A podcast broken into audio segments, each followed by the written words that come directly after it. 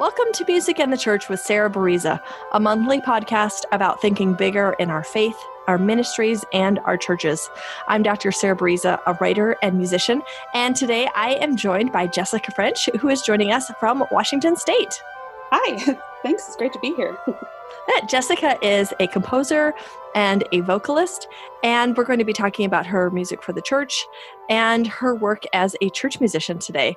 And Jessica, can you just give us a brief overview of, I mean, your life so far, but you know, like like where where you are in life as a as a musician? Yeah, so um, I'm mainly a composer. I compose choral music, um, a lot of it a cappella and some of it with organ accompaniment. And I'm a singer, so I sing in a lot of choral groups um, around the Seattle area. Like I'm a section leader and I sing with Choral Arts Northwest as one of the groups. And um, and I also teach on the side. So that's mainly what I do. do you do you teach voice composition? Right now, I teach um, just general music at a Catholic school in Seattle. So I teach pre-K to fifth grade students, and then we do have a choir. So I also teach choir, choral music to them. Oh, cool, cool. That's great. Yeah. It's nice to have those like pieces different pieces of the musical world all coming together. Yeah, it's a nice uh, combination of stuff for sure. Why don't we talk some about your compositions and sure. like where you're coming from as a composer, what you're seeing in the musical world that you have. I know you le- you read a lot of um really uh, like dense and complicated pieces and pieces with a, a lot of fantastic uh, soprano pieces, and I'm like, oh, a soprano line, it's gorgeous, gorgeous stuff. Um, and so I'm, I'm curious, like, t- tell us about some of your music.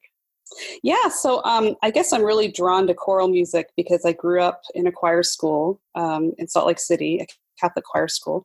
Um, and so my whole life I've really been singing. And so I think that's why I'm so drawn to writing for it. It seems like uh, like just in what I've listened to with your music, like that makes so much sense because it the the melodic lines that you write uh, feel like a vocal line, and I, I mean I'm thinking of like the classic like looking at Bach vocal lines, and I'm like, so that's like a violin line for a voice, and I love Bach dearly. Like that's you know right.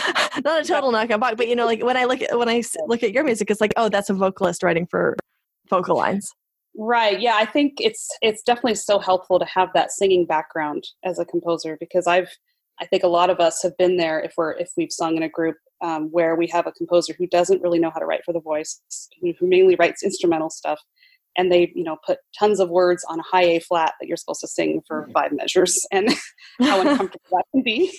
Um, and so my hope is that you know subconsciously uh, just by singing for so many years and singing really good music um, it's helped me to write well for the voice as well. So that's my hope anyway. mm-hmm. Are there particular things about your music that you want to bring out, draw out? Yeah, um, well, I think the main thing is I have something called synesthesia. So I associate colors with um, notes and letters and words. And so that kind of can dictate what key signatures I use. I have a lot of modal shifts in my music, and that's mm. because which is kind of interesting. And I, you know, I change keys a lot, um, but that's mainly because um, there's different themes that I find within the text that have different colors, and so I want to bring those out um, and play with those. So, I, I, I, uh, I just have questions about synesthesia. can we? Sure. um, yeah. One thing that I'm really curious about is when you're seeing color. Are you seeing it in like real time because when i think about seeing color i think oh i see a painting and i can kind of see all of it at once. Mm-hmm. but i would imagine if you're thinking about real time music right. you know you wouldn't be seeing all the colors at once? Yeah that's wow i've never got that's a great question. I've never had that question before. And i think um gosh it kind of reminds me of what do you call them? Like when you see music playing on your computer and it's like a screensaver that has the colors mm-hmm. that move yeah. um, it's kind of like that where it's yeah it's not like a like a kandinsky painting. I love his paintings um, where you see it all at once you know um, it's more like in real time as the music moves. There is there's the yellow when i see when i hear or there's an orange when i hear e and then you know and then it'll shift like if it's a major key it's brighter. If it's minor it'll darken. So it kind of just it moves with the music i guess the best way to describe it. Have you talked with other people with synesthesia and like are there cultural differences around how people experience it? Do you know? I don't know. I've never thought of that. The only thing I can remember is I I remember talking to a guy that I knew in grad school um, who also had synesthesia, but he, he had a different palette than I do. Most people who, synesthetes as they call them, will have a different set of colors. So we kind of argued over, I was like, well, A is green. He's like, no, it's not, it's red. And it's kind of like, you know, it's like your identity. It's like someone holding up a white crayon and saying it's blue. And you're like, no, it's not, you know, so. wow. it's very interesting. Yeah. So that's the only, that's what I've experienced where you're seeing people have a different viewpoint of what they see, you know. It's it's interesting to me that you bring up Kandinsky, who's a painter who also had synesthesia, and mm-hmm. my son has a book about him.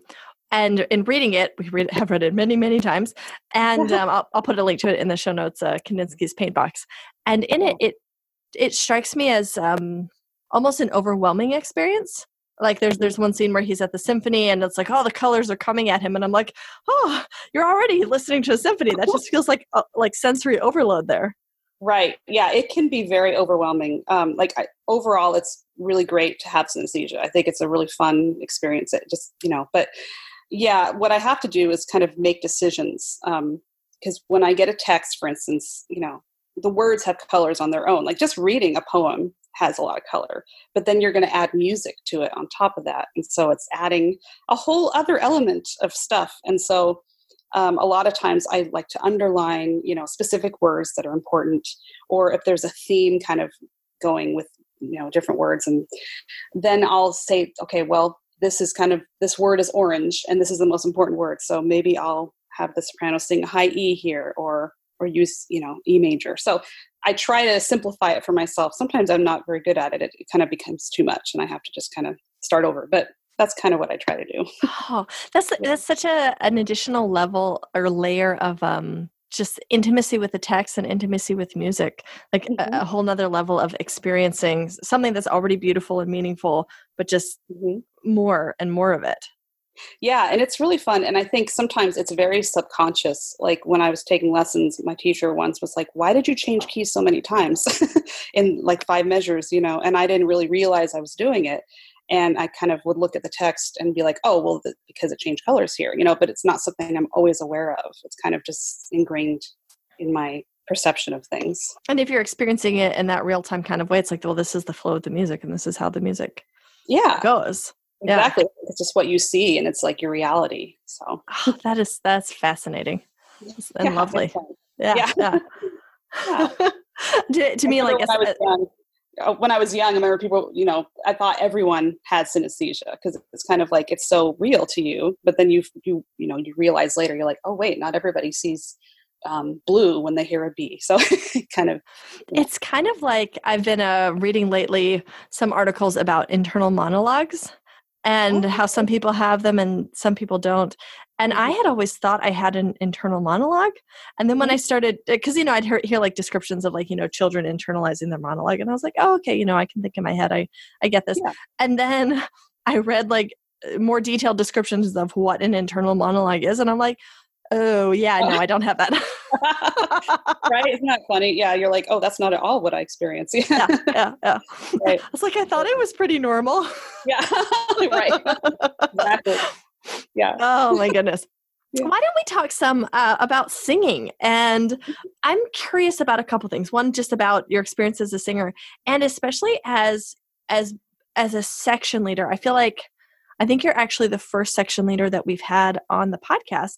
And a lot of times, you know, I'm talking with organists, I'm talking with choir directors, people who are like in that capacity in a church service and section leaders are also so important but i've never really talked with someone about that particular role. Oh cool. Yeah. Yeah i've been a section leader for quite a while in various churches um, i've been at st james cathedral here for about four or five years now which is the catholic cathedral in seattle. Um, but yeah i think finding that balance where you don't want to take over the section and feel like you're singing a solo and just kind of overpowering your singers because a lot of times at least from my experience now the choir that I choirs that I sing with it's a lot of um, volunteer and amateur singers and then you've got like one section leader per, mm-hmm. yeah. section and um, I think what what I want to try to be careful of is not to sing so loud that all you hear is a section section leader um, just to kind of learn how to blend with the singers and help them feel like everyone's doing their own part, you know, chorally and listening to each other, but still leading and helping helping them. So, so yeah, finding that balance is important. How do you feel about leading folks in the section? And I, I work with a number of section leaders in, in choir that I direct.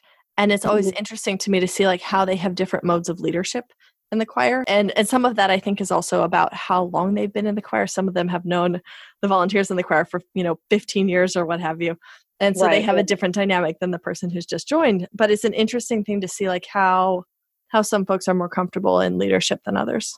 Yeah, yeah. I think it's important. Um, I mean, I've, I've, you know, in in my mm. experience, various places, I've seen some people who are section leaders who might be a little bossy and, you know, maybe pointing to someone's score next to them, saying you need to fix that note, or kind of, you know, making the the other singer feel like they're doing it all wrong. So I think it's important to, you know, maybe like what I try to do is I'll say, you know, I think we need to work on.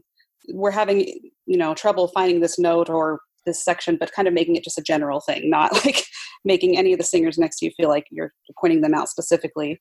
Um, but you know, talking about it as a whole section, like could we work on this measure here? You know, that's a, that's a nice nice way of putting it. It's a tricky thing.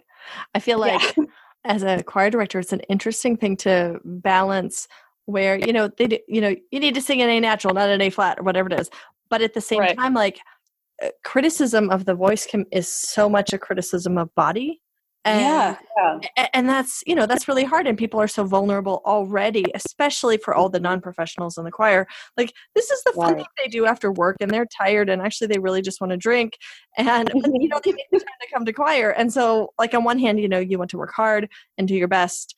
And, mm-hmm. you know, th- that kind of element, but also, like, you know, you don't want someone to be mean to you. just, right you know? yeah exactly and you know i've experienced both section leaders and choir directors some who you know expect that it has to be perfect and, and without really looking at you know what is in front who is in front of them you know what types of singers and varying levels you have. And i think it's important to know what you can expect you know without trying to push them to be to a level that just probably won't happen and will make people very unhappy and, and nervous. And i think when people get nervous they're not going to sing well you know and it's it's going to go even worse than what you expected in the first place. Mm-hmm. So, yeah, you know, help yeah. them feel respected while you are, you know, helping them to sing better and work on the notes. Yeah, and, and, I like empowered, empowered to to be their very best, and not, um, you know, I'm thinking of my my son on the playground where you know sometimes he'll be frustrated because he can't do, you know, some piece on the of equipment that's too big for him, and I don't I don't usually help him with that. I'm like, no, well, if you can't do it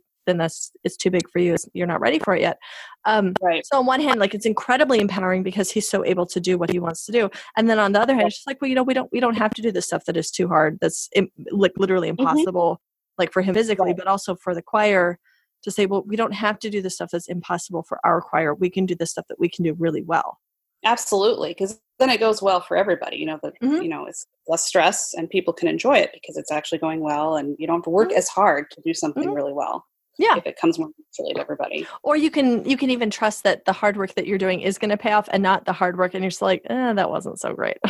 Right exactly. Yeah that's a lot worse. I had some uh some uh arvo pärt music planned for later in this program year and we're J- jessica and i are recording this in in the time of covid. Who knows if we're going to be doing arvo right. pärt in may? I kind of doubt it at this point. Um, yeah. we'll, we'll see when we get there. Um but but I, am I'm, I'm looking at it and it's one of those like I think we can do it, but mm-hmm. I'm not actually sure, and it might not actually. Yeah, you know, you know it's, it's, like I think this is a, a, reasonable stretch, but you know, and sometimes you mm-hmm. know in that selection process, you're like I think I'm not quite sure, but we'll see. Yeah, that's kind of what I mean. I have my children's choir at St. George. It's a, you know we only meet we're only able to meet once a week, and we have Friday mat- morning masses, and you know I'll I'll look at something that I might want to do. I'm like I don't know. Will we pull this off? Eh, we'll try it. But then if it's you know mm-hmm it's, going well. It's data for the next time around. It's data. Exactly. Exactly. yeah, totally. so yeah. Yes, it's it's nice to know those those kinds of things.